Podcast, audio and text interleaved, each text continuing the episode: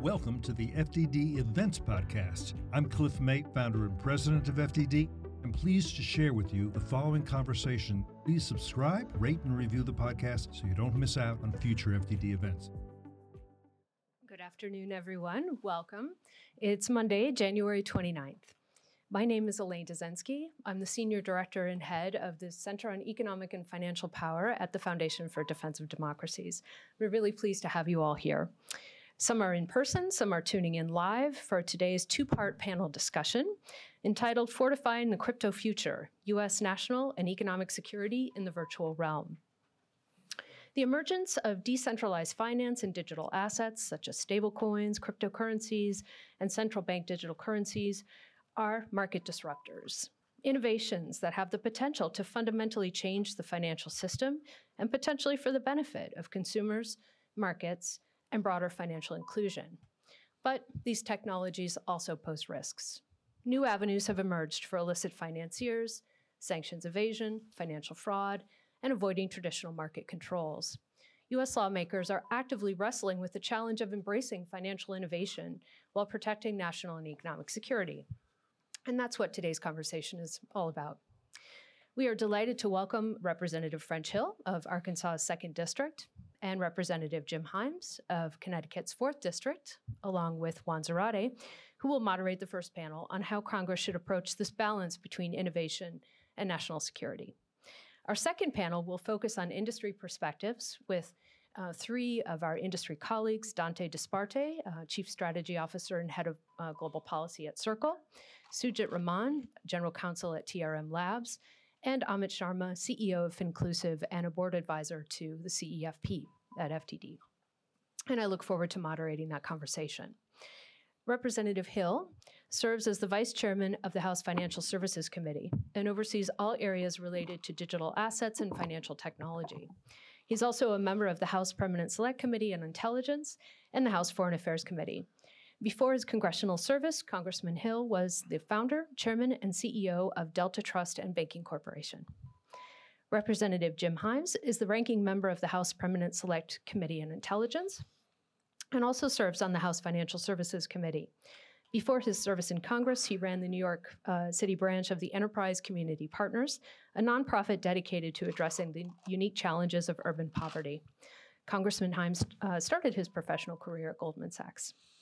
And finally, I'm delighted to introduce my friend and colleague, Juan Zarate, who serves as chairman and co-founder of the Center on Economic and Financial Power and is the global co-managing partner at K2 Integrity. From 2004 to 2008, Juan served as the Deputy Assistant to the President and Deputy National Security Advisor for Combating Terrorism. Before we dive into our featured discussion, just a few quick words about FDD. For over 20 years, we have operated as an independent, nonpartisan research institute focused exclusively on national security and foreign policy. As a point of pride and principle, we do not accept foreign government funding.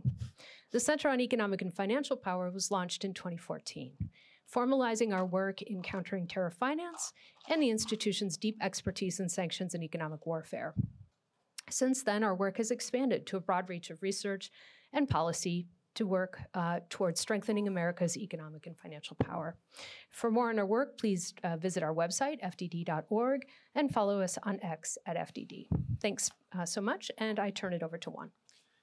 Elaine, thank you for that wonderful and warm introduction. I want to thank you for your leadership of the Center on Economic and Financial Power. You continue to innovate and to lead us with great grace, dignity, and innovation, so thank you. I'm looking forward to the second panel. Congressman, really honored to have you here. I want to welcome you all. Thank you for joining. Those who are joining online, welcome as well. Let's jump right in. Congressman, you've both sponsored legislation to regulate the crypto industry and to balance between the risks and the opportunities that the industry represents. Can you speak to both the legislation and your motivation for being involved on this issue? Congressman. Well, thanks. Probably starting out of order since I'm in the minority and French is in the majority. But I say that because both the stablecoin bill and the market structure bill were pretty remarkable in as much as the chairman, Patrick McHenry, and French Hill, who I think the chairman deputized to do a lot of the day-to-day work on this.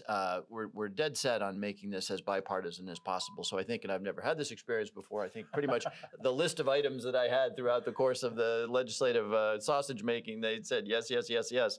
And so we really did produce what I think was a strong bipartisan product. It may be a little less reflected in the votes than in the sentiment behind it. I really do believe the ranking member was stretching to get to yes. And there were a bunch of reasons why I think in the end she couldn't. But anyway, so let me answer your direct question very quickly. To me, I was a technology banker in '98, '99. And to me, this feels a lot like the way we thought about the internet in '98 and '99. We didn't know quite what it was going to do.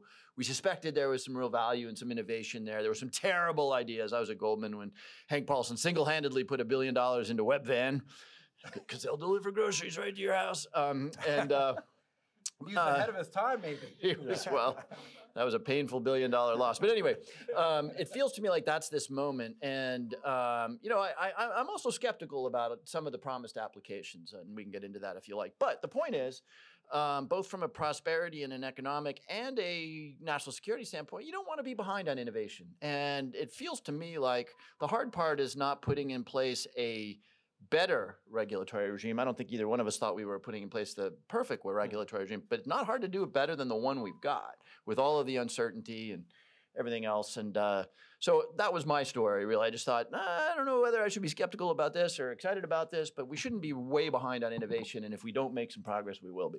Yeah. Congressman Hill? Well, I think there's not an effective fit-for-purpose design here. And you have, just like the internet in 1996 was a new technology that people didn't know how it would turn out. But Congress made a proactive decision to not regulate the technology, but instead regulate the use of the technology and let it, you know, run in the background effectively. And we've seen all the economic benefits of the internet. So if you think about Web3 or blockchain as a technology, and people want to innovate, they want to invest, they want to offer use cases and test ideas out in the marketplace to see if people are going to like them or not. It is the internet by definition now 30 years later is a fully multilateral, multidimensional, international entity, not bound per se by national boundaries. And so the law has to create that environment in my judgment, and I agree with everything that Jim said, that we need a fit-for-purpose regulatory environment that lets innovators and investors know what they might be able to do and not do in the blockchain space when they're raising capital for an idea. What is a commodity? What is not a commodity? What's a security? So contrary to some of the opponents in this arena, we are directing the CFTC, the SEC, and the bank regulators what to do here in order to facilitate that innovation in a safe and sound way, lay out the rules of the road. And to Jim's point, let people bring their use case forward. But to prohibit them from testing the use case or telling them somehow they're violating a law for trying to innovate seems to me the wrong thing for the U.S. And finally, we want to preserve U.S. competitiveness. As I say, this is a very international, multidimensional technology, and it's not limited to a national boundary. Some may use it for ill, and some may use it for good. But I think we need to have that oversight. And with that oversight, we have much better chances of protecting investors and preventing fraud or malfeasance. It's a great summary. Let me ask you both to kind of weigh in on the mood in Congress, right? Because there's been waves of either acceptance or adoption or skepticism with respect to whether it's cryptocurrency, stable coins, or even tokenization. What's the mood in Congress, especially coming off of a year in 2023 with so much scandal, the FTX scandal, the Binance enforcement action? It was sort of the heyday for the skeptics to say, I told you so. What's the mood in Congress for any prospects for legislation in 2024?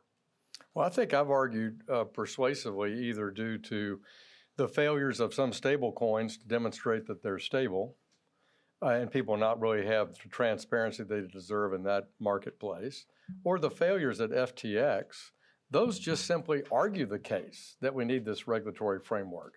The chairman of the SEC comes to to the Congress, and early on was saying, I need no legal changes. I have all the tools we need. We just need the private sector to, quote, come in and register.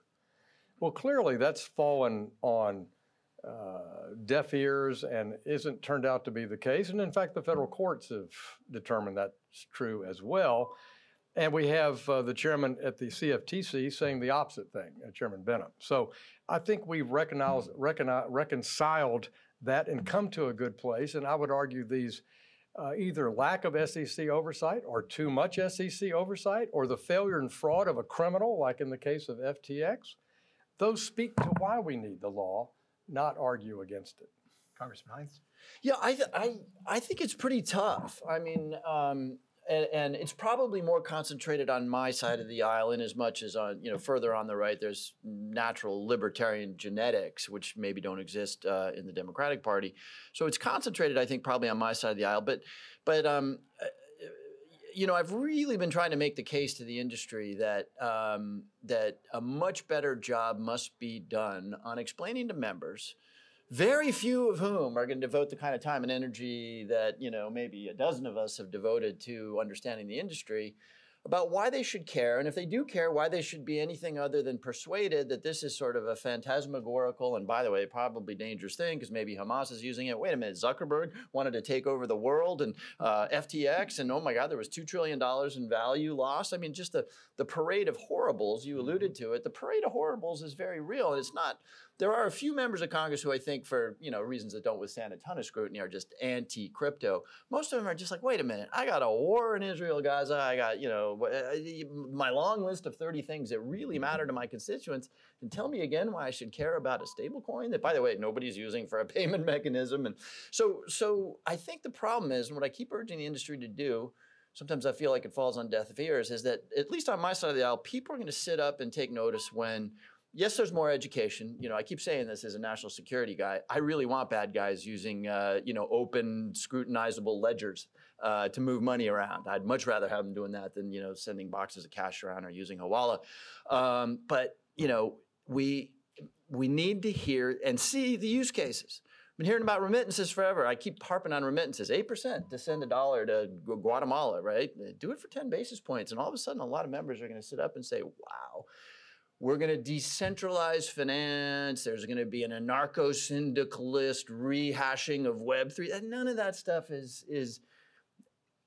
Here's the answer. 97, 96, they're explaining the internet to me, and somebody says to me, not a very bright guy, you're going to type a couple of things into a computer. 3 days later, a book is going to show up in your mailbox. I'm like, oh my God, a book is going to show up in my... So that's the level of use case that needs to get told about this industry, and it has not been told. Well, let me take on that to say that I wouldn't tell somebody on the street in Buenos Aires that they're not using a digital tokenized payment. Tether is the preferred form of payment now in a broken system that since 1830 has defaulted 40 times, and we're going to see if this new, very avant-garde, provocative new president may change it to a more successful capital system or not. We'll see. Jury's out. But the point is that in dysfunctional markets, you actually see people on the blockchain using it for payments that we don't find necessary or available here in the United States, because we have a robust, very developed, very competitive, multi-jurisdictional, 1,000 ways to pay for something.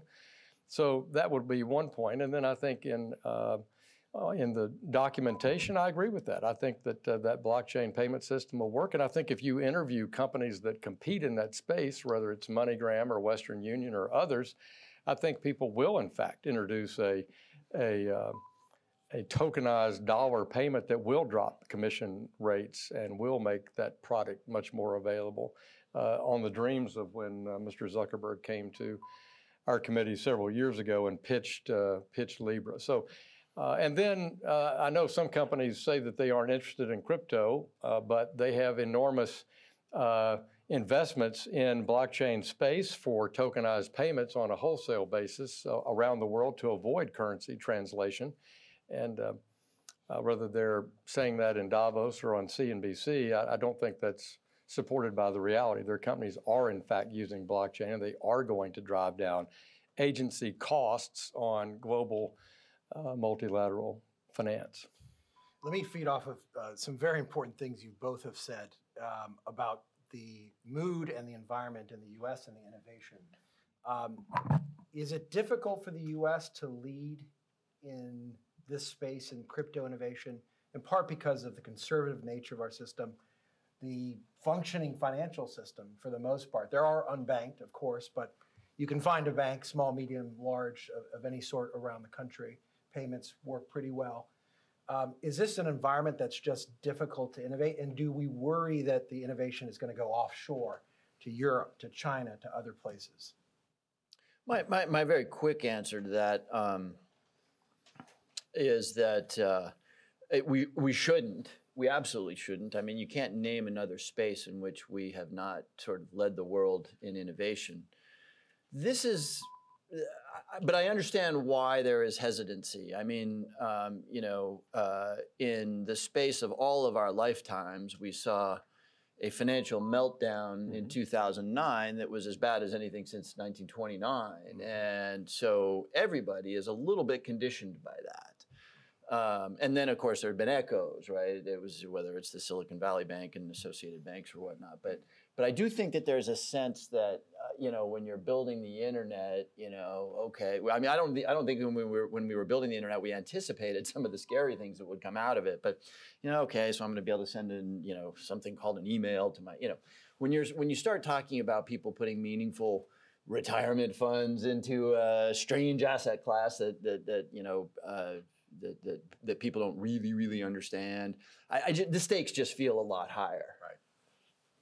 Harrison, what do you think? Well, I think America's always led in technology, and we always have incumbent players in the economic society that would be dislocated by innovation. Tellers were dislocated in 1976 by ATM machines.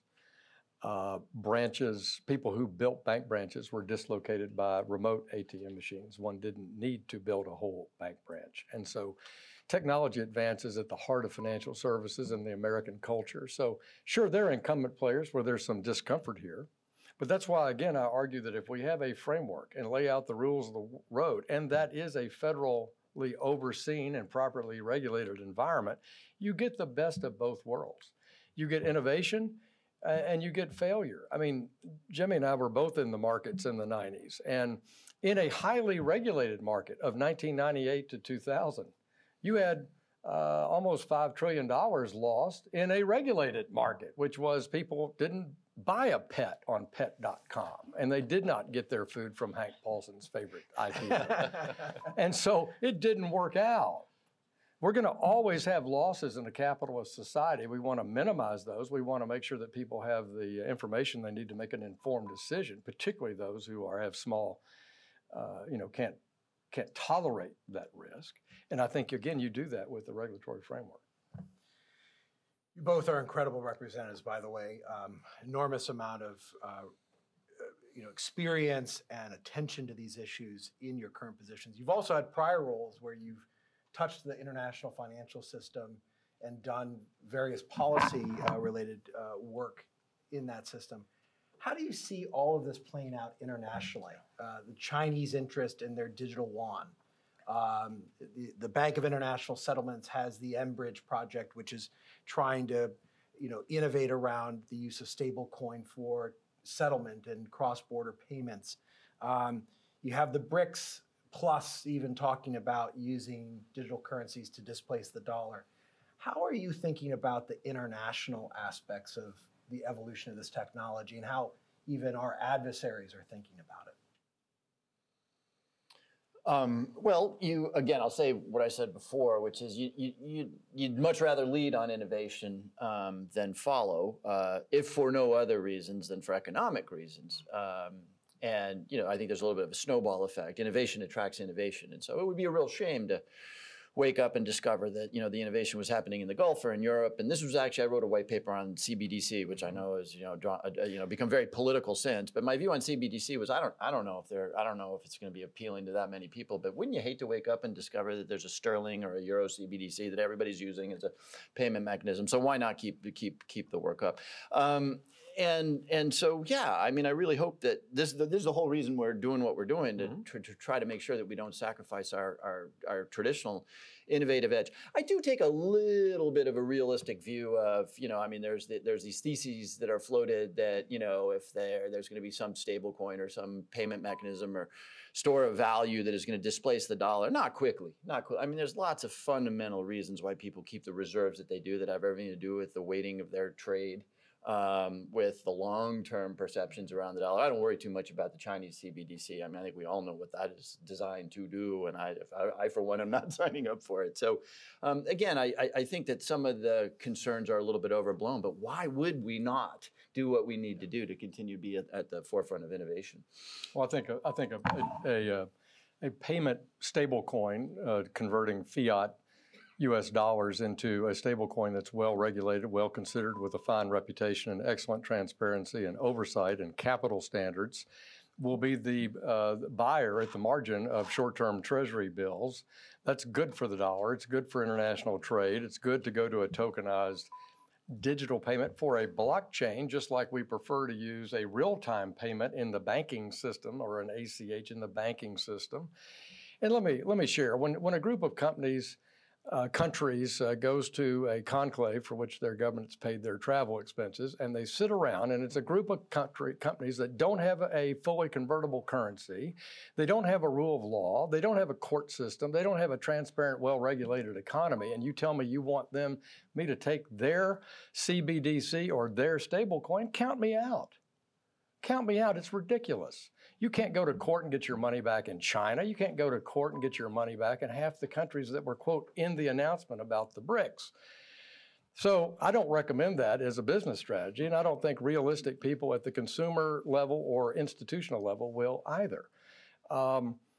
That doesn't mean, though, we don't need to be doing things that preserve the importance of the dollar as the reserve currency in the world. And one of them might be balancing the budget, for example, or having a more mature approach to our federal finance, first and foremost.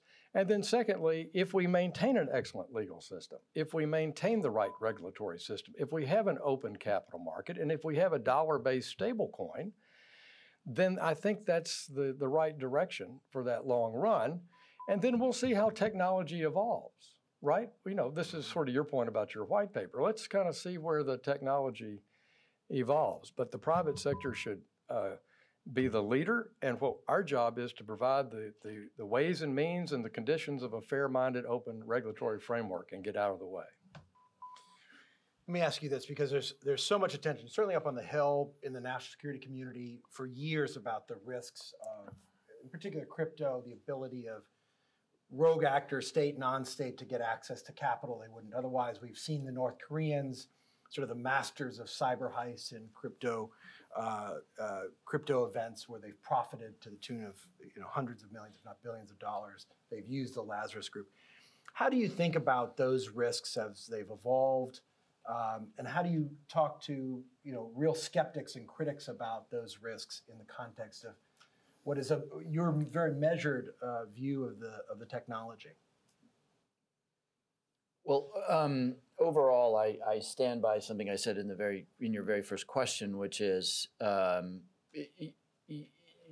will always be North Koreans and criminal syndicates, et cetera.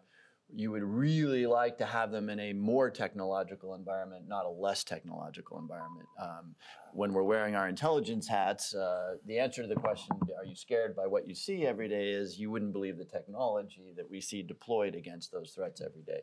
So, and obviously the pinnacle of that is a public ledger, where, you know, through a variety of means, known and unknown, law enforcement and others can get a sense of what's really happening out there. So, yeah, I wouldn't say that the risk is not there. It clearly is. And the risk of fraud in particular, in a universe where you've got Dogecoin and things coming up that nobody heard of 3 months ago, that's an environment that is rife for fraud, which is, by the way, one of the reasons we should get these bills done, so that we can start drawing some fairly bright lines. But again, I do think that there is a fundamental misunderstanding of how much you would like to have bad actors in a much more technological and therefore, let me use the word, auditable environment. Yeah, well, let's look at M1, and a lot of M1 is outside the United States and $100 bills floating around. I mean, I've forgotten the statistic off the top of my head of what percentage of newly issued U.S. $100 bills are exported to countries around the world, but we've got criminal elements using all forms of money, not just crypto, and crypto, when done properly, is the easiest place to be caught, potentially.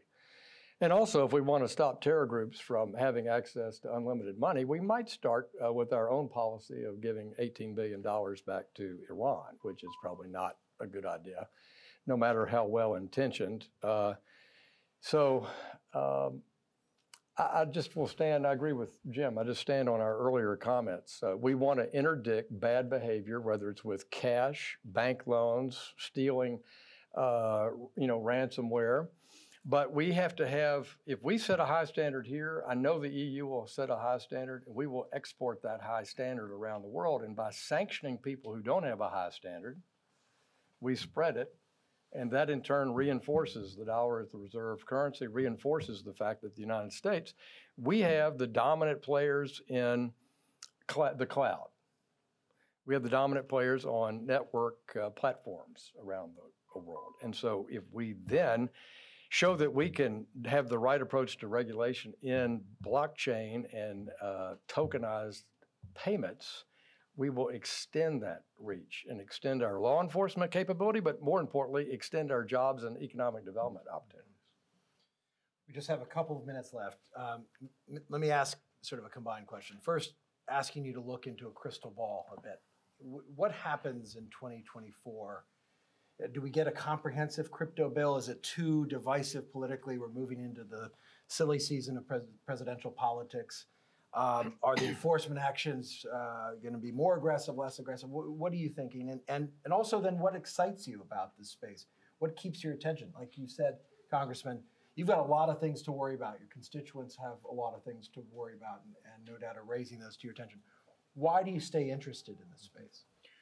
Well, on where we're going, we better defer to the guy who's in the majority. Are we? Barely. Let me start out there and say that we marked up the stablecoin bill, just for people who don't follow this intimately. We marked up the stablecoin bill and the regulatory framework bill in the House Ag and Financial Services Committee last July. We then, during the fall, took every amendment, and we took every suggestion from a member that wasn't an amendment, but it was an idea, and we worked that back into the text. Mm-hmm. So we finished the end of calendar 2023 with what I think is a very good working draft of the fit for purpose regulatory framework bill. And we continued to engage with our colleagues on the other side of the aisle and in the administration and in the regulatory environment, how to craft the best outcome on the stablecoin bill. I don't feel obligated to move them together, but I do want to keep them on the same track. And then from a legislative point of view, we want to coordinate that with the effort of the Congress to move a farm bill or not move one. In other words, that's a decision that the Congress has to make as well, led by the Ag Committee in both houses, by the Democratic majority in the Senate and the Republican majority in the House, because we both committees have to have floor jurisdiction over that legislative debate, and I want to be sensitive to what the leadership's view is on moving the farm bill or not. So I still am optimistic that you'll see those bills come to fruition during 24. I've been very pleased with every meeting I've been in, both bipartisan as well as in the administration on those, but there's a timing issue, and timing is everything, and in politics, true, but when you have so many things on our plate, we're all navigating that. And it's also obviously a bicameral issue as well. So. Let me get the piece about why do I say it. And this is an individual view, but here's, in no particular order, the three reasons that I'm really excited, and then I have some areas of skepticism. But the three reasons I'm really excited is, I've been here 15 years, and I've sort of, regulating the financial services industry is so hard. You never get it right. You try. You never get it right. It's a huge political fight. You know what incumbents in the financial services industry need? A lot more competition and disruption, right? Mm-hmm. And so, in quasi-oligopolistic markets, think credit cards, sorry friends at MasterCard, hard, but you know, in quasi-oligopolistic markets, and a lot of the financial markets are that way, disruption really excites me, right? Because costs come down, service levels go up. Number two, anything related to provenance, right? You know, like I bought a condo 3 years ago. I paid some medieval service to do a title search, whatever the hell that is, right? So anything related to provenance and ownership, I think, is going to be huge. And then lastly, you know, it turns out that the plumbing of our financial system, first of all, it's unbelievably fragmented, right? Equities is one thing, treasuries are another. Like the tokenization of financial assets, that could kind of revolutionize the wholesale level of financial services, which I hope, you know, makes for a safer, secure, more efficient, you know, instant settlement, that kind of thing. That's pretty exciting to think about. That's super for the two of us. I don't know that anybody else gets it. Well, I think that's all the time we have. We don't want to impose on your time. Great to be with you. Thank you so much. I want to say on behalf of at least myself as an American citizen, my family, and FTD, want to thank you for your service, for your thoughtfulness, and for your bipartisan spirit. It's really important for the country. And we couldn't be more happy to have talked to you about these issues. So thank you very much. Please join me in thanking the Congress.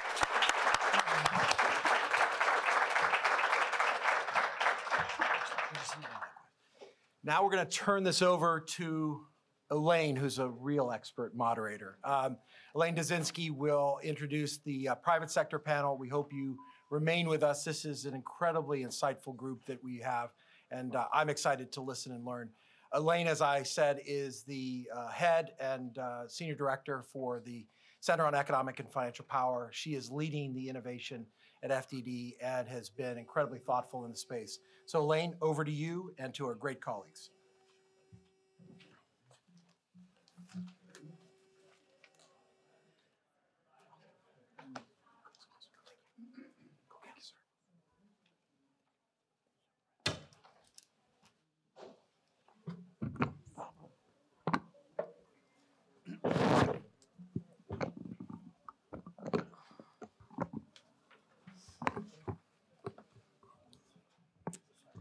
Okay, so now we go into round two.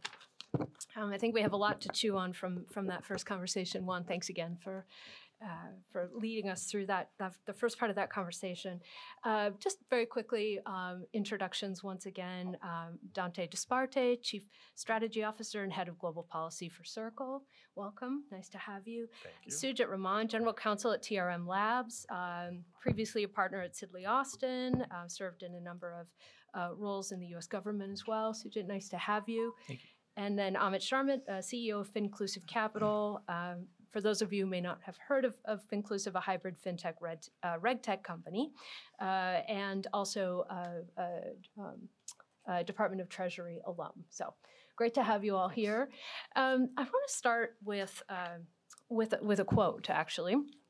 From an interview on CNBC in Davos earlier this month, Jamie Dimon was being interviewed, and he made the following comment. If you can't solve the bad use cases, meaning illicit finance, trafficking, et cetera, in Bitcoin, the government will probably have to shut it down. So I thought this might be a good starting point for a question to the panel. Can industry shut down the illicit use cases in crypto? Well, I'm happy to start. So first of all, I think that if you hearken back to the internet and the early internet, but for cat videos and our proclivity to do bizarre things between the keyboard and the chair, all of the things that we now take for granted, such as streaming, connectivity, Zoom, and all of the rest, probably would not have been possible. And that, like any novel wave of technology, the early use cases might feel a little bit, perhaps not terribly valuable, and certainly not to anybody who enjoys the benefits of status quo or having won the postal code lottery in terms of financial or technological access. But we also have to think about why is Jamie Dimon so vehemently protesting the advent of this novel technology? And it should be noted that the very CEO who once upon a time told anybody in his organization, if I catch you trading Bitcoin or crypto, you'd be fired on the spot, has also stood up for a bank and for any company, one of the most powerful, thoughtful, technologically advanced payments divisions known as Onyx, that is leveraging this very technology. So I think the banker doth protest too much, and the rest of us ought to ask why. It would be my counterpoint. And candidly, I think the firms on the panel with me will be able to outline exactly how the good actors in the space can combat and identify the illicit activity, and probably do so with a better scorecard than many of the very banks themselves. Thank you. Sujit? Yeah, I would just build off of that. I thought something Congressman Himes said was very interesting about how there's auditability when it comes to blockchains. And that's something that really sets apart distributed ledger technology from the traditional financial system. And so when it comes to illicit uses, or when it comes to the risks of this technology, you actually can identify it. You can empirically try to figure out what's going on, and you can actually measure it. And that's part, it's sort of using technology to identify the risks and try to minimize that gap. So I think it's important to understand sort of what the technology is all about and how you can use advances in technology in a way in this context that's actually quite different than the traditional financial system. In fact, we have, you know, the Treasury, if you look at their recent terrorist financing assessment, essentially saying we should be using more technology when it comes to the cash economy, right? To try to figure out where there might be weak spots in the financial system. This is inherently a technological system. And so my own view is that we can actually do a lot more when it comes to identifying risks and addressing risks in this space than even with the traditional financial system. And it's important not to lose sight of that as we think about policy in this area. Is this working? I completely agree with Dante and Sujit. I would offer three additional points to this, you know, especially given the quote that you talked about earlier. If we've eliminated 100% of the illicit finance that happens with hard dollar cash, which remains the most laundered asset on the planet. And if you look at the amount of cash that JP Morgan runs through, and they have not countered the illicit finance concerns of cash. We're also talking about institutions at the top of the market in institutional finance that have introduced financial engineering products like the double synthetic CDO, which at the end of the day, you know, put a lot of homeowners out of homes. So, you know, illicit finance and economic risks abound in the context of financial engineering. As we think about technology, and Sujit makes the right point, not all technological innovations and financial engineering is to enhance and exacerbate risk. There is so much technological innovation happening on blockchains, happening in Web3 that are explicitly to reduce risk. And Representative Himes made, you know, one of those key components as it related to provenance, the whole advent of digital identity and the ability to share the provenance of one's own personal information to sensitive sectors across financial intermediaries of all types in real time is an advent of that technology that comes at the heart of know your customer, anti-money laundering, that lays at the foundation of what we can otherwise do with the technology. And so I think that we need to balance that approach and not take those assumptions, but also understand where that technology is emanating from you know, from folks that are trying to actually explicitly mitigate risk. Well, to that point, and maybe a question for any of you, what should industry be doing then to further articulate what that use case is? What should be done? What the guardrails need to be? I think there's still a challenge in terms of understanding why, with the visibility and transparency that is supposed to be built into this type of technology, why we still have so many questions about who's using it, where funds are going. Why there is some proliferation of cases of illicit use. So how do we get a handle on that? If there really is traceability, auditability, then what's the missing link to actually square that circle? Well, I will take the opportunity to square a circle. So I think fundamentally, I've been in virtually every public or private hearing on this topic since 2019. I was actually going to wear a T-shirt today that says, I moved on from Libra, so should you. I think one of the challenges is we're still talking about the technology as opposed to the outcomes or the results. And so, you know, crypto is short form for cryptography. Blockchains are obviously novel technologies, but as opposed to, you know, broadly the public policy debate has still been about, you know, the tech itself. And anytime a technology is a protagonist, it probably means it's very early. But what I could then say, you know, what Libra was aspirationally, Circle is operationally. What I could tell you about running the operations of a company like Circle is that every single one of the use cases, when a digital dollar is made possible, and you have programmable, device-centric, low-cost, nearly instant money that could be beamed all over the planet, extraordinary things happen.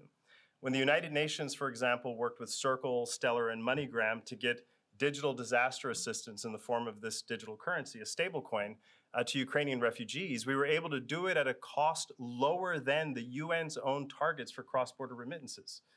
The SDGs, the Sustainable Development Goals, want remittance cost to 3% globally. We were able to transact those funds of money flows in a lower cost basis than the UN's own targets for remittances. And in that sense, this is not competing with the traditional financial system. It's actually going places where brick and mortar banking cannot. And I think those types of cases abound all over the world. But that might be hard for folks sitting in this building here in Washington to fully appreciate in no small measure, because I think many of us won the birth postal code lottery. If by birth you're banked, you might have a hard time personally understanding the use case for financial inclusion that really reaches to places where we just simply cannot go. And that's just one of the many use cases I think are made possible by this technology. I would just echo what Dante said. I also think, I mean, we've heard a couple times today about how we really are kind of like the early days of the internet.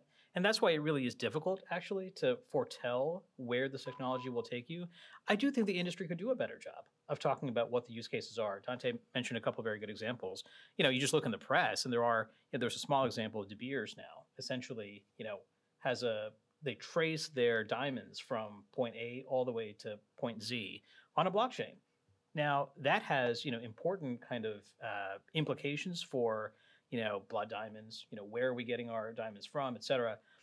So those are supply chain issues. Those are kind of basic applications. But I don't think people are even aware of that. Then you start talking about some of the financial products that are out there.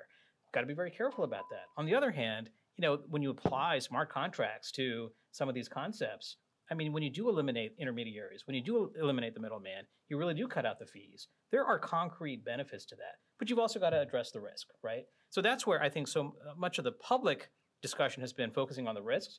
I'm at a company that evaluates the risk, so I don't have a problem with that. But I think for the industry to really continue growing, that's where we need to really focus on are the positive use cases as well. And I don't think the industry, to your point, Elaine, has done a very poor job of illustrating the broader use cases that can scale, a very poor job of illustrating how the technology itself mitigates risk, a very poor job of ensuring that there's adequate both appetite and education as it result as related to how law enforcement proactively uses the technology from a, you know, investigations interdiction perspective. And so I'm an equal opportunity antagonizer here. You know, the investment community, the venture capital community, the Silicon Valley community has been chasing shiny objects, NFTs and trade churn, and you have blowups where you have so-called unicorns being, you know, being driven in an environment where folks are looking for that sort of next 8x, 10x return. We work with certain companies for the better part of a year, 2 years, working to integrate what we have within the context of, and we have TRM Labs incorporated into our stack, which is an embedded compliance. In the same way we talk about embedded finance, we work at embedding compliance. How do you embed compliance in ways that address at the core illicit finance, financial crimes compliance that at the heart is know your customer? And if we can do that across public and private wallets, if we can do that with custodial and non-custodial solutions, we now embed both privacy controls and auditability and transparency that the sector needs and the regulators want. And we need to do a better job of illustrating that. We need to get investors behind that infrastructure in ways that pave the way for regulators to devise regulation that enables that environment to thrive. So I want to go a little bit deeper on this concept of embedding, because I think that's critical as we think about the law enforcement connectivity to what you all are building. What does that embedded feature look like? What else needs to be done to kind of unlock the black box for law enforcement to really address the illicit finance related challenges? Well, I'll offer one thought, Elaine. I used to oversee crypto enforcement at the Justice Department. I was very actually impressed at the time of the work that law enforcement was doing really at the cutting edge of this space. You know, some of the techniques that law enforcement as well as the intelligence community was able to apply are concepts that, you know, I think most people may not be aware of. So in terms of tracking and tracing, there's always a need for more sort of training, more funding to make sure that sort of, you know, more people are sort of, trained up on these issues. But I actually think the technology is there. I work at a company that's sort of at the cutting edge of that. The difficulty for us is that, you're talking about a global surface. And every single day there are, trillions more crypto addresses being created. And so how do you stay on top of that surface area? What kind of data, storage costs are associated with being able to monitor what's going on? That's where a lot of the challenges are, right? I think the technology is there. This is one area where the United States really is a leader when it comes to identifying the illicit use of crypto and being able to create a topography around it. But that, that space is exponentially growing almost by the day. And that's where the challenge is, right? That's where the bad actors are able to essentially create spaces for themselves because there is so much surface area. It's how do you pick and choose what you want to do? And that's where policymakers have to make decisions, right? The intelligence community has to decide, I'm focused on this particular slice. When you do that, that's great, but then there's going to be a lot of stuff happening over here. I think that's part of the challenge for us. When it comes to law enforcement, it's making sure that, you have a global idea of what's going on, but you're also able to focus when you need to. And that trade-off is actually one of the difficulties that I think that we face.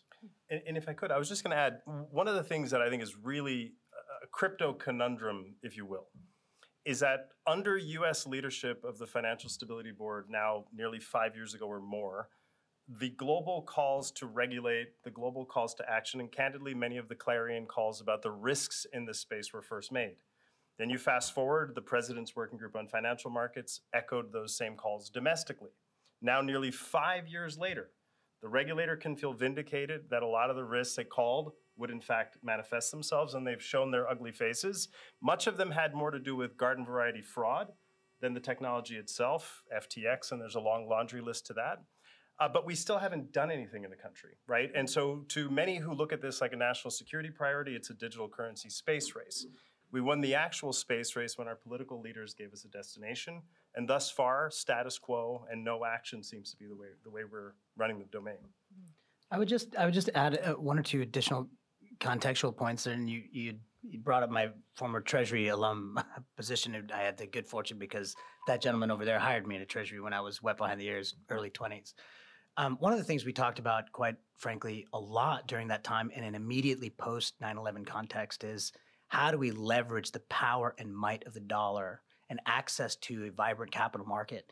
And one of the questions we under-asked was, how do we export that dollar and the might and power and values-based economy of the capital markets here in the United States externally? Had we put every small business in Iraq and Afghanistan to a small dollar, a US-denominated account, that would have gone much farther to win hearts and minds than much of these sort of blockades that we put up saying you can't access the dollar, right? In the same way that Dante's experience, illustration of the ability to put digital forms of US dollar-backed currency into the hands of a fleeing refugee, incredibly powerful. Imagine if we had this technology where we could have digitally put stimulus checks and PPP payments into wallets at the time of COVID. Fraud, leakage, and waste would have gone to zero. And we had tons of fraud, leakage, and waste. And Representative Hill made an apt point that I hope everyone talked about, or saw or heard, is if we balance budgets and understand tokenized value, we increase the transparency of our own ability to understand our own fiscal matters. That is power. These are the innovations that are happening on blockchains and in Web3 with digital forms of currency that no longer have to be bound by 5-day-a-week, clearance and settlement systems. That you can have a financial services system that is on 24 hours a day, 365 days a year. That matters to a small business owner that needs to get paid to pay his electric bill on Friday, but can't access his own paycheck because his bank won't clear it for 3 more days. So we have all these systems and all these great payments that create disservices for our own people. That is the power of tokenization. That's the power of what this technology provides. We need to thrive in that. We need to tell better stories doing it. Yeah. Thank you. So I want to switch gears a little bit and talk about whether we need a CBDC, a centrally backed digital currency. Is there a role for a CBDC in the system that you all envision?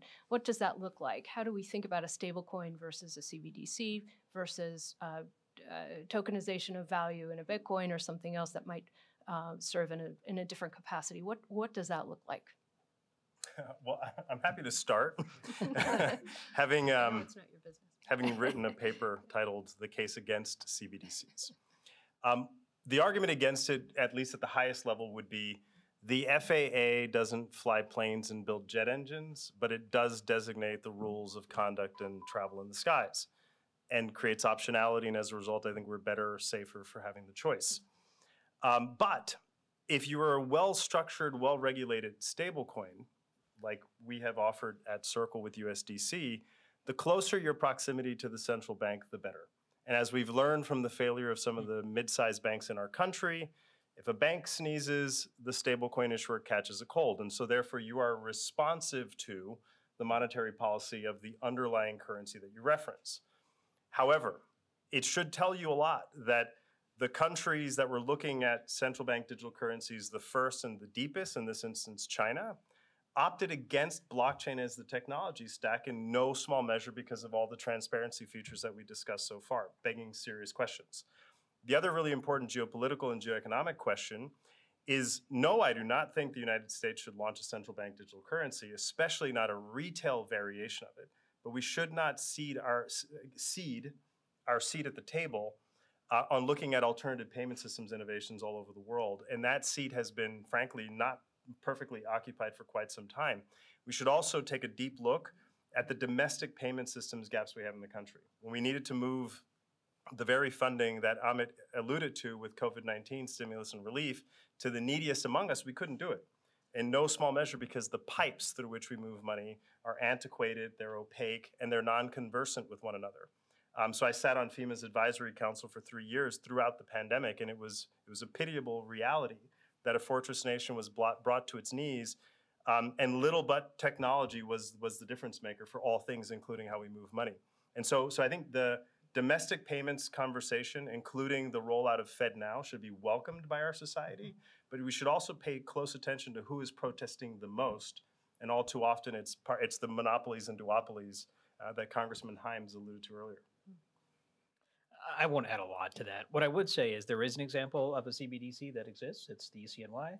And I think for folks, particularly in the national security space, who look at that issue, should be concerned, right? And so I don't have a lot of personal opinions on it, but I think if you look at what the Chinese government, the way it has weaponized its central bank digital currency, the plans it has to export the digital yuan and link it to the Belt and Road Initiative, I think it speaks for itself. And I don't know if those values are necessarily consistent with American values. But again, there are folks who think about these issues every day that I'd love to hear more from. Yeah, I would just echo the last statement here. And that is, I think too often that question is asked as a binary, as an either or. And I think we need to start thinking about these things as ands. I mean, we now see governments that are equally financial market participants as they are market makers. We, I've come from Vermont, that's why I wear greens, why I could have a physically hard time putting a jacket on these days, which is why I don't have one on now, where we go to farmers markets and they have forms of tokenized value all the time that, that are being used. Like we've created this technology and now we're doing it with cryptography on an open web. That gets exciting. There's a reason why 85+ countries in the world are either exploring, issuing, valuing, or driving some kind of CBDC project, and arguably over 100 of them, 100 countries are at least in research. The last point I think is the biggest, which is at the end of the day, one's currency stands for something, and ours from the dollar is backed by a standing army. And if we want to understand the values we want to put in an internationally integrated financial services ecosystem, that's where the conversation is relevant with respect to CBDCs, not because it's a binary choice against true payment stablecoins truly backed by that currency, but because it's an and conversation. And if we can understand the values we want to project into an internationally integrated financial services ecosystem, that conversation needs to be had. Yeah. So I want to pick up on that question about the system that we're building, the values behind that, the values framework, and how we connect this into what's happening in the world today. Is there a conversation that needs to be had? Maybe it's underway in pockets, I don't know, but around what an allied currency might look like, digital currency, one that maybe brings together allies and partners, democracies. If you look at the current basket of foreign reserves and those currencies, you know, the top few are all democratically driven, right? It's the U.S. and a couple of our key allies. The only exception is China, and they're a little bit further down the list in terms of the reserve basket. But do we need to be thinking about that as part of our economic power projection over some period of time? Sorry, I couldn't. I mean, having put out a white paper that had a basket-backed multi-currency stablecoin construct that looked and felt like the special drawing rights and the IMF and the World Bank. Right. I think it's not the role necessarily of the private sector to fill that void. I think the thing that matters most, and I would add to the parties that think de-dollarization is not a threat and that the challenge in alternative payment systems innovations are not a threat to the United States, I would argue we need to look at this matter with a 10-year horizon as opposed to a quarterly horizon or an electoral horizon. And it's in that domain where I think the US is a decade behind the rest of the planet. E-money proliferation, mobile money proliferation. When I was at a meeting with the head of the Kenyan Central Bank not long ago, he laughed at the concept that the United States was sending physical checks to people for government to citizen payments when the whole of Kenya and the whole of most of Africa, frankly, has been able to sort of leapfrog this kind of phase of brick and mortar banking into an always on device centric domain. And we don't have anything quite like that in the United States right now. So I think that is the piece that creates network effects for dollarization. And that's the piece I'm most concerned about. And should make no mistake, the Europeans on this matter are not necessarily allied to this same concept. They have a whole set of rules that are very much in place to have stopped big tech in its tracks, but also advancing very much their central bank digital currency efforts and others. And so that risk of a transatlantic void in this domain is going to be a very real phenomenon. I would just add, I think that's spot on what Dante has said. I would just add that we need to do a little bit of we need some humble pie in the United States. I testified at House Financial Services on the issue of de-risking, and we, as a matter of policy put out by the United States government, categorize whole countries as higher risk for money laundering and corruption, which what do you think the banks do? They de-risk them. And you have constituents that pound the table with their reps saying, I cannot send literally just basic dollars to my friends, my family in the Caribbean, in parts of Africa, in LATAM. Because we just read the Inkster report at the State Department and how many countries that we say are just at risk for money laundering and corruption with very little data behind that. And so if we think about a values-based economy, we have to start looking at the diversity of innovation happening in areas that we may not otherwise see as being, you know, come up with the same democratic principles, but may have innovations, but have caught up from a democratic principles perspective. And I think that's where the values question really needs to be asked. And if we can purport that with taking a leadership role, and quite frankly, we need to catch up to do that, that's when we're going to make real inroads there. And I think, as Dante pointed out, there's baskets of currencies to both quasi-government and private sector innovations in the space that really will take this off. Great. I'm going to open it up now for some questions from the audience. Would anyone like to get us started?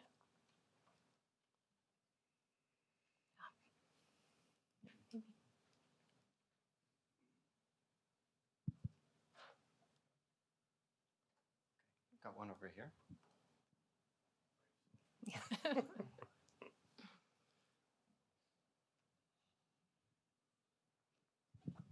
Hi, John Quigg with the Applied Physics Lab.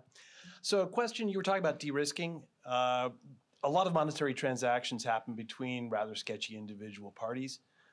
As we seek to secure this new way forward and as fiat currency perhaps goes by the wayside, how do you see the security regime being implemented? How do you see it being a nation state versus an international order? And how would you see the enforcement going with a fairly resistant customer base? That's an easy one, right? Sure, I mean, I'll start with that. I would immediately challenge the premise or the statement that, you know, most transactions happen between sketchy people. It's a pessimistic view of the world, and I think that for the most part that folks aren't sketchy, right? I think that we operate in the fringes with respect to a lot of criminal behavior, illicit finance behavior, and the like, and there are folks that are going to exploit other counterparties. I think the technology in this case needs to be provided with use cases that allow for allied nations, companies, and the like to bring that technology to fore to robustly illustrate transparency and auditability. That gets to the second part of the question, which those elements are already being adopted by law enforcement agencies within the United States and outside the United States. Cross-border cooperation on investigations leveraging blockchain and blockchain tools and analytics like TRM are happening today. That is exciting. And I think if we can enhance and drive and support both of those in tandem, then I think we get to an international order of adoption that is going to be happening on an open web. That's the real technological reality. Is we're operating more on web native technology, web native value transfer, web native issuance of value. That's what's exciting, and those are what needs the values, from a law enforcement perspective. Yeah, what I would just add, and I think our questioner might have another follow-up, but I'll just add one quick thought. What is another unique aspect of this technology is that you can risk individual wallets, right? And that's something that's quite different than our traditional system. And there are algorithms that can help you do that. And you can feed those algorithms in a way that either, increase the risk or decrease the risk. And so it really is, but it takes time to develop that kind of a system. And you want to build in privacy guardrails and other kinds of guardrails that protect, individual privacy. But again, what I think is really revolutionary about this technology and the tools that we're developing around it is that you really can assess risk on an individualized basis and do it in a way that, again, promotes privacy, but also does it in a systematic way. So I don't think any of us really knows exactly what that system is going to look like, writ large, but at least that glimmer of possibility is there. Whereas, again, in our traditional system, it's kind of, you get the report, you look at it, and you just debank entire categories of people, which is unfair. It's not right. So my hope is that we can move towards that other, more equitable, fair, equal kind of system. So I'll just sharpen my question a little. Yeah. So I say the Panama Papers refute some of what you said optimistically. I've always felt that there should be three internets, one that's completely open for governmental transactions. Second layer would be me talking to my bank, financial transactions, things that should be on record. And then third, for stuff that I want to do privately, I don't want anybody looking, but I'm saying that figuratively. And if you could reflect in your answer, how we'd achieve that level of privacy versus public accountability. I'm happy to add 30-second adjoinder to that. So one of the reasons I became interested in the technology itself was actually after the Equifax breach. Think about, by show of hands, how many of you have a social security number? Congratulations, you are exposed for the rest of your natural life to insidious forms of financial lockout, identity theft, and all the rest. And that's problematic. And one of the reasons that's a problem is because the fundamental architecture of the traditional financial system is literally imperiled by single points of failure. We live in a world dominated by one of three credit bureaus. Equifax was one of them, and all of the data is out there for the rest of your natural lives. The other vulnerability is that your alphanumeric, unchanging social security number is granted to you, depending on your life story, either at birth or along the way, is a gating factor for financial choices made by third parties. Wouldn't it be nice if you could permission in the rest of the world to understand that information, if you could not have your PII, your personally identifiable information, subject to an oil spill of data of this nature as the precondition for getting financial access. The solution technologically is called public blockchain infrastructure. The solution technologically is cryptographically protected mobile-enabled wallets. Those two preconditions are merely technologies and tools. They could be privacy-enhancing, privacy-preserving. But in the hands of good actors, a hammer could do great things. It could also destroy a lot of things. Yeah, and I think the ancillary to your question is spot on. I think part of what Dante's talking about here, too, is we are headfirst into the intersection between technology, financial engineering and innovation, and privacy today. And the technology exists today to be able to take sensitive parts of your personal data, social security number, device, email, address, biometrics, and the like, and enable the ownership of that information to the individual. And the ability for that ownership goes a long way from just being exploited by large companies that, you know, by their stated objectives, exploit your personal data, to the ability to transact with any counterparty in the world in an open banking system, because you still need to run KYC, know your customer. So if you have the intersection of permissioned and ownership of your personal data in a financial services access channel that is not simply categorically denying you access because you meet some, you know, some illustration of what risk might be. Otherwise, we debank all women, we debank all immigrants, we debank all Black and brown people, we debank all small businesses because they're all categorically high risk, right? Some data point, some credit bureau, some policy or governing body has declared it. But we now have the ability to look at actual risk, not the perception of risk, and leverage privacy technology in the way that, you're talking about. I'm going to go over here to Ian Talley. 2 questions. It seems to me that one of the biggest problems is communication, messaging. You all mentioned that. Hearing you speak, you are talking about very big ideas in complex lingo, some of which I don't think I understand all of the implications of what you're saying. So how do you do that in the U.S., particularly in the current political environment where there is an increased apprehension, fear of government sort of control of your data? And how do you do it internationally to truly leverage what the KYC data transparency is supposed to do, which is seems where the real problem is in terms of implementing a crypto, a healthy crypto system, if you will. Yeah. I mean, I'm happy to just provide a little bit of context, but I suspect Sujit will add to this as well. It's a great question, Ian. I think the bigger tension in the U.S., at least in the policy conversation, is actually bigger than crypto. To me, it feels like a deep technophobia. You know, and so we're still hung up on describing the terms of art and the jargon. Even in today's conversation, I think we should have a swear jar or a tip jar to pay for happy hour afterwards every time someone uses jargon that is inaccessible. But there's also something to be said for the inability of our, despite I think what we saw from French Hill and Jim Himes on the stage up here earlier, bipartisanship, is that in order for this to work, we actually need an industrial policy in the country that wants this to work. And if you go to Brazil and you talk to the Brazilian central banks and the banks and the non-banks and the technology firms, they have an industrial policy that has public, private, and all other actors together in a room figuring out how do we modernize the core infrastructure of the Brazilian economy and the banking system, not stablecoins, central bank digital currencies, and deposit tokens are all competing to build a better mousetrap, but rather how do we ensure that there's modernization in the core infrastructure in the country? And that same industrial policy exists in Europe, in Asia, all throughout the rest of the world, and the United States is a little bit of an outlier.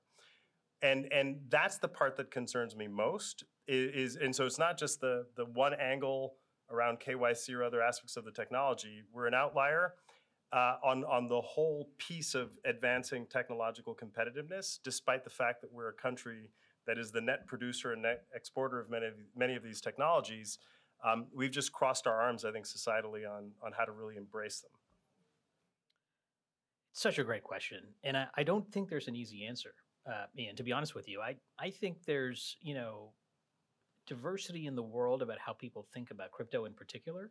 So if you're in Argentina or you're in Turkey or you're in other parts of the world, crypto means something to you in a way that's just fundamentally different to people in the United States. You know, there was reference made earlier in the panel about inflation and other kinds of, you know, instability in a banking system. And so you see people voting with their feet in certain respects in other parts of the world, right? And that's why you see some of these global exchanges have tremendous volume on them. It's because there's that feel, there's that need for it. In the United States, you know, so much of our conversation is about security versus commodity or other kinds of very kind of abstruse legal concepts, which I think does make it a little bit difficult for people, just regular folks, to understand why does this apply to me? Why does this matter? Which is why when I think about this issue, I tend to think about kind of distributed ledger technology generally. How organizing information through distributed networks is fundamentally transformative. You know, the gentleman asked about security of your data. I mean, securing data on blockchains is incredibly more protective than having a honeypot database that's just waiting to be hacked. And every single person in this room has their social security number leaked through some hack or another. Those are the kinds of applications of this technology that I think, frankly, the industry could do better about. And for at least Americans, that helps them understand why this really matters. But that's not really a crypto conversation, right? It's more about the application of this distributed technology. And it's a very abstruse, right? It's a very kind of almost philosophical conversation. And I agree, that can be hard to, you know, bring to a level where ordinary Americans are like, well, why does this matter to me? So I think that's one of the challenges, is actually how do we bridge the global conversation, which is not a unitary conversation, and then within the United States, make it applicable in a way that people really understand. So I think you put your finger on something. Yeah, I think your question's spot on. I would just take this, as Sujit has taken the step forward, I'd take a quick step back, and that is it's understandably, but it's amazingly fashionable to hate government. Just amazingly fashionable. It gets people elected, and we're seeing that. It's also very fashionable to hate big tech. Not, you know, it's understandable.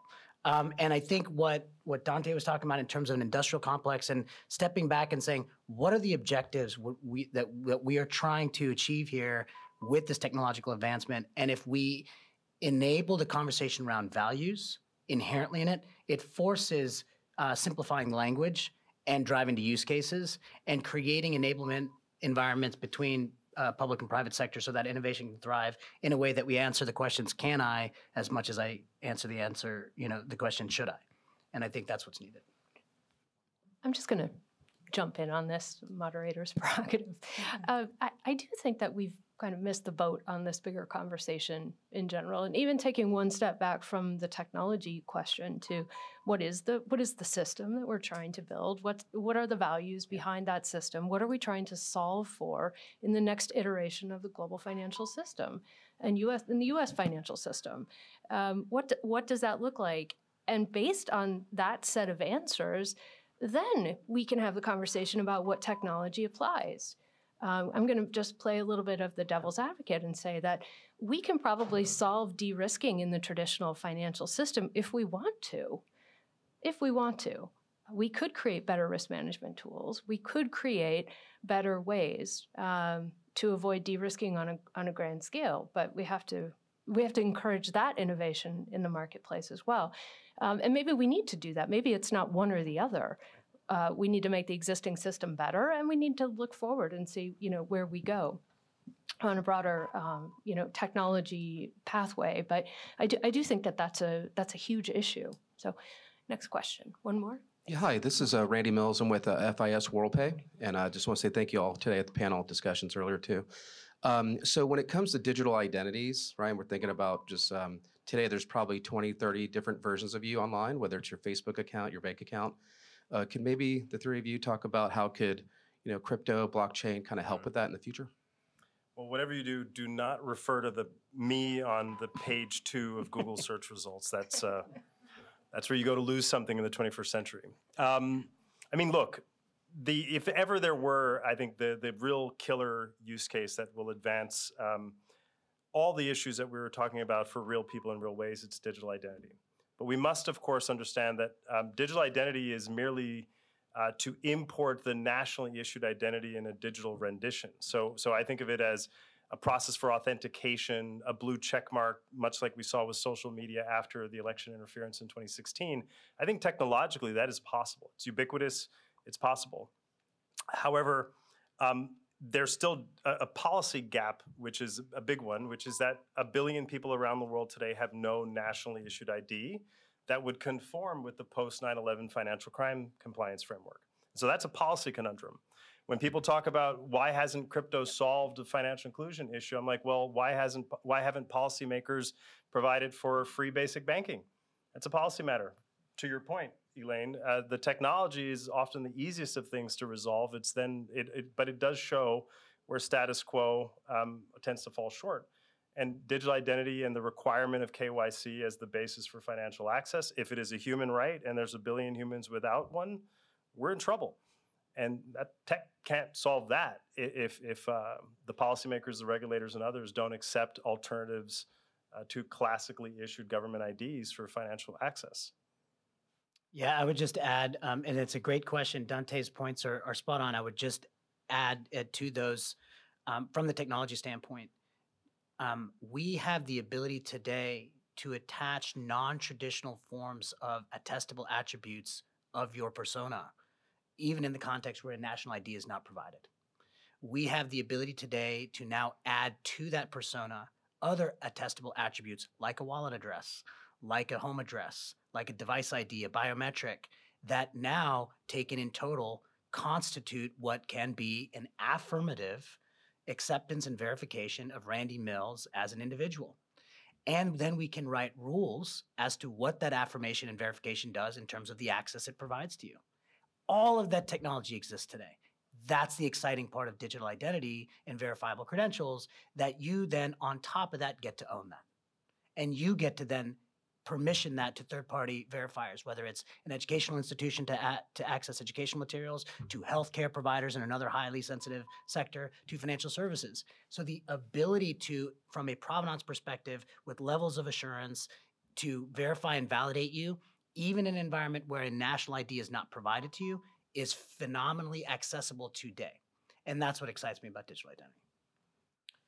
Okay, I guess we'll cap it there because we have food and libations waiting us. Let me just end with a quick thought, which is this conversation actually took me back to the post-9/11 world when we were thinking about identity, digital identity management in the context of biometrics. And that was essentially the same conversation. How do we protect identity in this new national security environment? What are the rules of the road? How do we get to a user-centric approach around biometrics? Not sure we really got there, but maybe now we will. So I want to thank everyone for being with us today and look forward to further conversation. Thank you. Thanks to our panelists.